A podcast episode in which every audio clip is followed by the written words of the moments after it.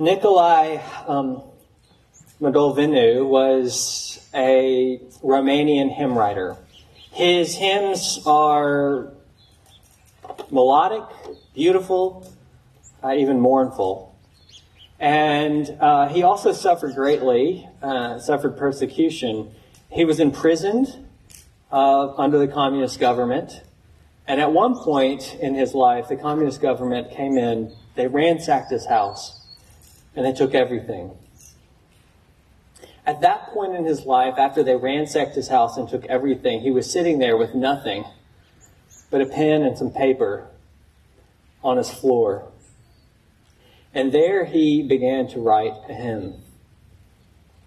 For all that you have given me, I praise you with thanksgiving.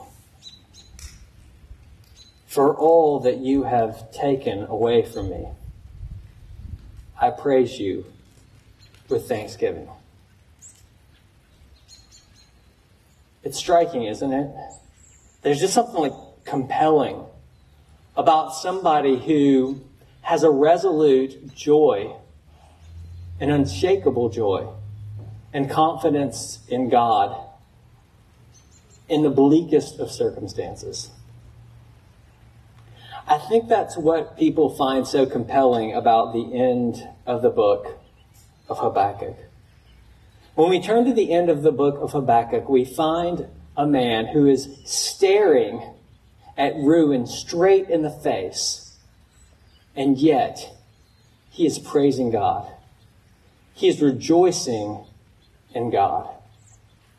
And so as we look at this, maybe we can get something, catch something of Habakkuk's disposition and his praise as well. Let me pray for us.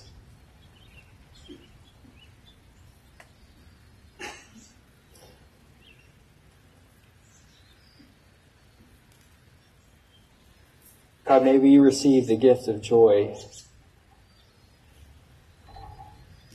this evening, which is the gift of yourself. A joy which no one can take away. We ask this on the basis of Jesus' promise. Amen. Well, there's a story told about young John Lennon. He goes to school and he's 5 years old. At 5 years old in his school, I guess they asked the same thing that they asked in my school when I was five, and that is, what do you want to be when you grow up? And as the story goes, John Lennon said, happy. I want to be happy. They said he didn't understand the assignment. He said they didn't understand life. In her book, The Happiness Project, Gretchen Rubin, she notes this stat about how when people were asked all over the world, what do you want most for you and for your children? The number one answer around the world is, I just want them. I just want myself to be happy. And we know this, right? Even if we wouldn't say it or articulate it like that, most of us live as if the point of life is happiness. Blaise Pascal said, all men seek happiness. This is without exception. Whatever different means they do employ, all tend to this end. And we've instantiated this in our Declaration of Independence, that one of the things that the government is sworn to protect is our ability to pursue happiness. I mean, we are obsessed with happiness. And yet happiness is in short supply, isn't it? If you look around. I mean, just check the stats. The CDC notes how antidepressants are up, and they've tracked that. The life expectancy age is going down, and that's because of suicides, not technological innovation or lack thereof. I mean, we all want happiness, but happiness seems to be very elusive. In fact, those who seem to find it can't really keep it. Why is it so difficult to find and to keep happiness? I was asked to speak a couple years ago at the Anacapa School. They were doing a whole unit symposium. Their whole school was doing a symposium on happiness. And they asked me to come speak from a Christian perspective on happiness. I'll tell you what I said later, but I don't know that it impressed them. Anyway, so they are doing the symposium on happiness. And I just asked at the very beginning, well, what is happiness? And one of the students raised their hand and said, happiness is achieving your goals. I thought that was a very precocious student because I had just listened to a lecture by a Harvard psychologist, Dan Gilbert, and he defined happiness as getting what you want. But if happiness is achieving your goals, if happiness is getting what you want, then you can understand why it's so elusive. Because that's not really in our control, at least most of it, is it? That's why the word happy, the derivative where it comes from, its etymological link goes back to our circumstances, happen. So it's probably why we have such a hard time with it, which is also what makes this last piece of the book of Habakkuk so utterly astounding. Because what Habakkuk suggests, what the book of Habakkuk suggests, is that it is possible to be filled with joy even in the midst of disappointing, difficult, even devastating circumstances. Look down at your Bibles. Look at verses 17 and 18. Habakkuk writes, though the fig tree should not blossom, or fruit be on the vines, the produce of the olive fail, and the fields yield no fruit, the flock be cut off from the fold, and there be no herd in the stalls, yet I will rejoice in the Lord. I will take joy in the God of my salvation.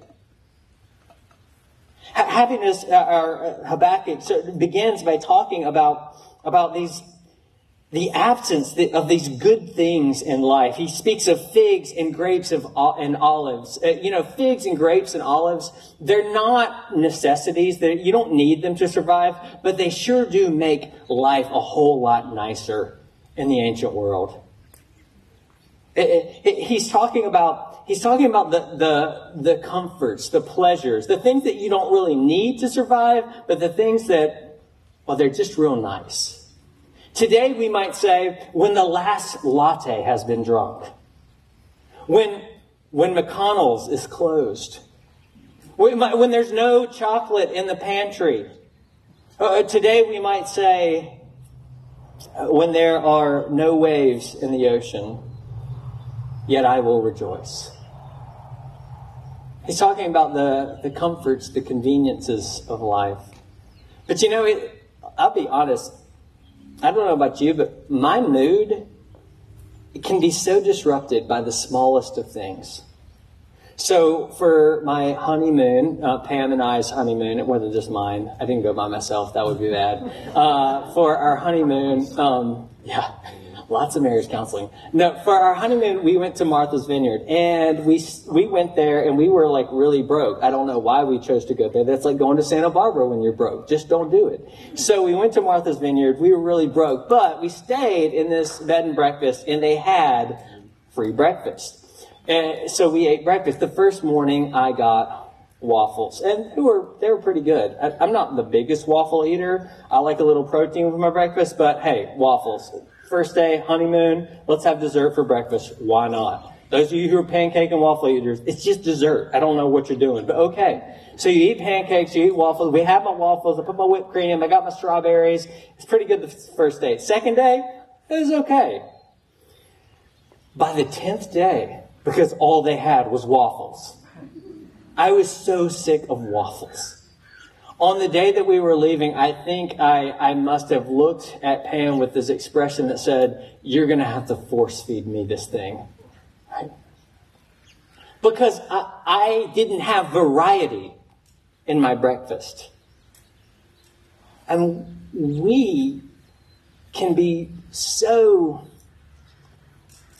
our joy can be so contingent on the comforts and conveniences that we experience in life. I mean, the smallest thing steal your joy? Like it can steal mine. When luxuries, when creature comforts are taken away, how do you respond then? Or do minor inconveniences, like mosquitoes and masks, suck the joy out of life and life's experiences? Habakkuk says that he will rejoice when all these good things are taken away. Imagine a life where the absence of comforts and convenience and variety did not mean the absence of joy. Don't you want that life? But Habakkuk goes further. He's not just talking about figs and grapes and olives and the good things in life. He goes on from talking about the luxuries of life to talking about the absence of life's necessities. Verse 17, when there's no food in the field, no herd in the stalls. Now, this is an agrarian economy. Food in the field, that's grain. That's the things that produce bread. This is your staples. This isn't the good stuff. We're talking about ramen and Cheerios, right? So when there's no ramen in the pantry, when there are no Cheerios to be had, yet I will rejoice. When there's no rice and there's no beans.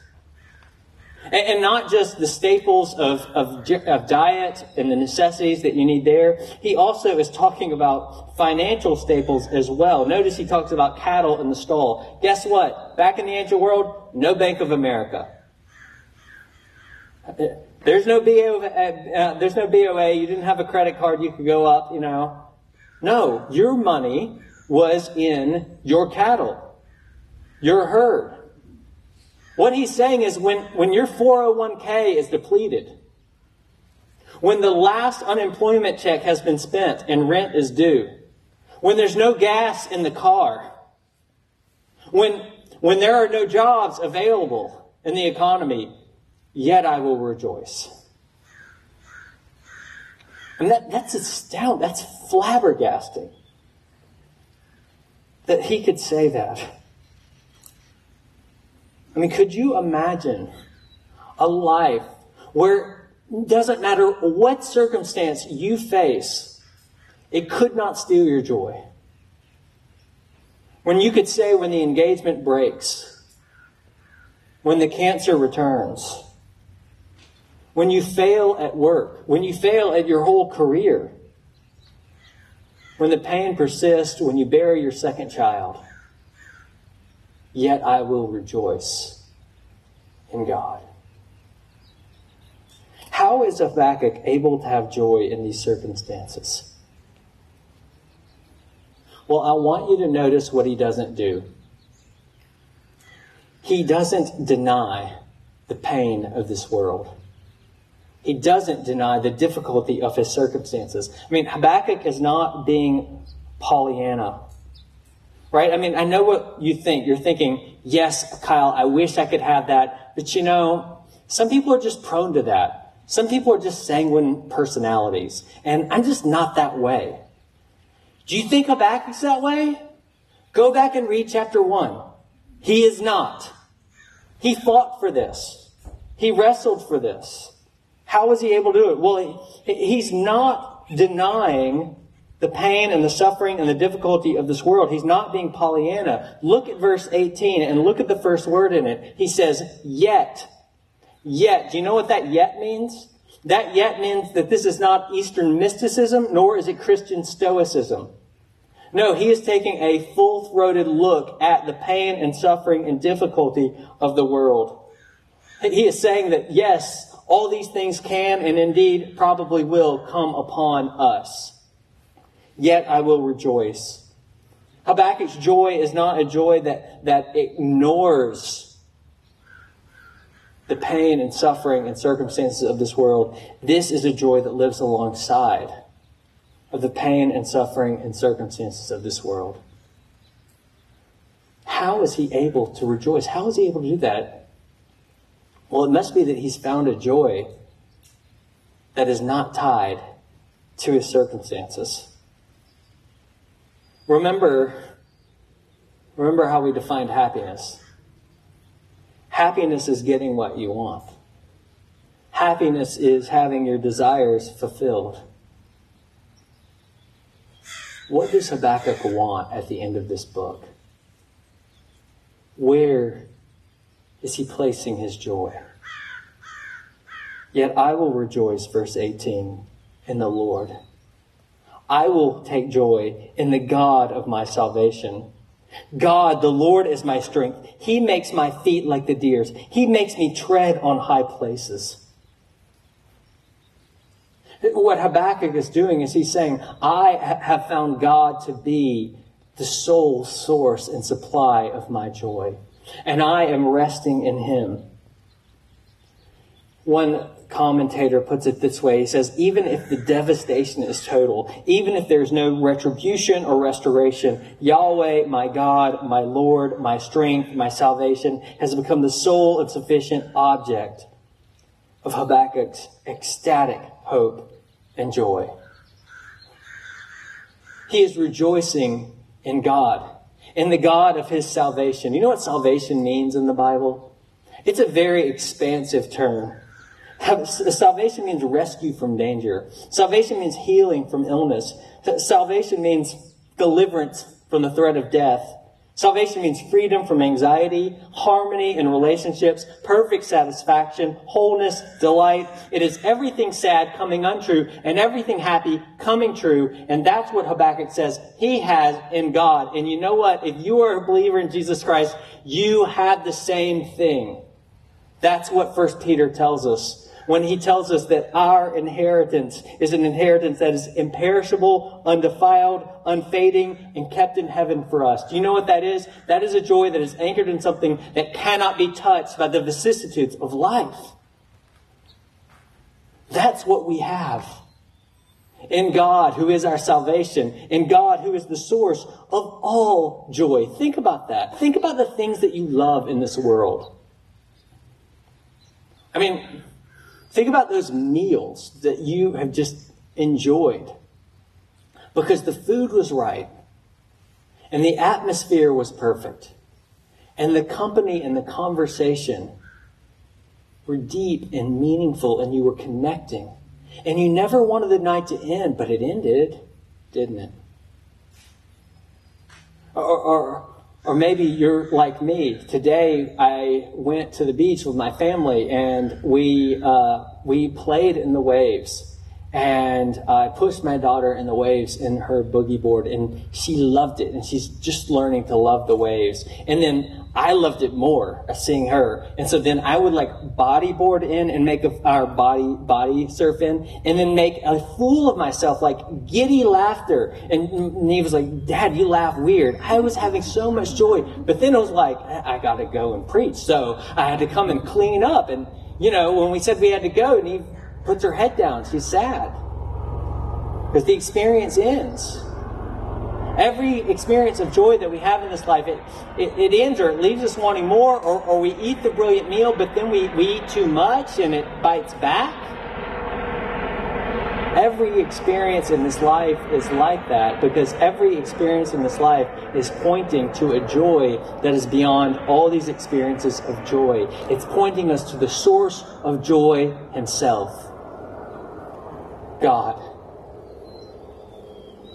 That's who Habakkuk knows he has. And because he has God, he has joy. Now, I know what you are saying. Okay, that sounds easy, but why don't we have it? But it isn't easy, note. It isn't easy. I want you to notice the language. Habakkuk says, I will rejoice in the Lord. I will take joy in God. I will rejoice in him. I will take joy in him. Habakkuk is making a commitment to rejoice because he knows that as he's rejoicing now, writing this hymn, he knows that there will be days when that joy needs to be fought for again. And he has wrestled for that joy over the whole of this book, and he's got it now. And when it fades, he's going to wrestle for it again. He's saying, I will do it. I will do it. I will set my joy in God because I have a reason to. Because God is the strength and the source of joy. Because he makes my feet like a hind's feet on high places. That means that in whatever treacherous circumstance you find yourself in, you are stable and you have sure footing. But it's something that has to be fought for. Oh, how do you do it? Well, one way is, like I said, you have to meditate on God as the source of all joy, and how all your joys and all the enjoyment of this world is really pointing to him. But I think there's actually a more direct way from the text. Do you know what it is? Look at the last verse. To the choir master with stringed instruments. Do you know how you do it? You sing it. That's why we're given this hymn. To sing. Over and over and over and over again. Because the music of the truth of God as the strength and source of all joy and the source of our salvation, that is what we need to get into our hearts. And to get it into our hearts, we need to sing it again and again and again. And so it's good that you're here, because you don't just need to sing it. You need to sing it in the congregation of God's people. That's why he doesn't say to my mom or to my brother. He says to the choir master. Because this is going to happen in corporate worship. So keep coming. Keep coming and keep singing. John Piper is a pastor in Minneapolis, and he tells this really dramatic story about, I hope this never happens in my ministry. He's starting the service and he's introducing it, and then on the second row, this stalwart, staple member of the congregation has a heart attack and dies there, right on the spot. It's next to his wife. I think, they stop the service. Folks have to come in, they take out the body. And he's like, what should I do? I didn't prepare anything else. This is this text that I've prepared, and God knew this was going to happen, so I guess I should preach this text. And, they dressed, they spent some time, and then they went on with the service. He didn't know what to do. He's like, people need the word. And so he gets up to start preaching. And he looks in the back of the sanctuary. And you know what he sees? The widow of the man who just dropped dead. She followed his body out. And then she came back. And she worshiped. And he came up to her after the service, John Piper did, and he said, you came back. Why did you come back? Because she needed to hear the words of eternal life. Because she needed to sing the words of eternal life and the joy of the gospel. Like we do.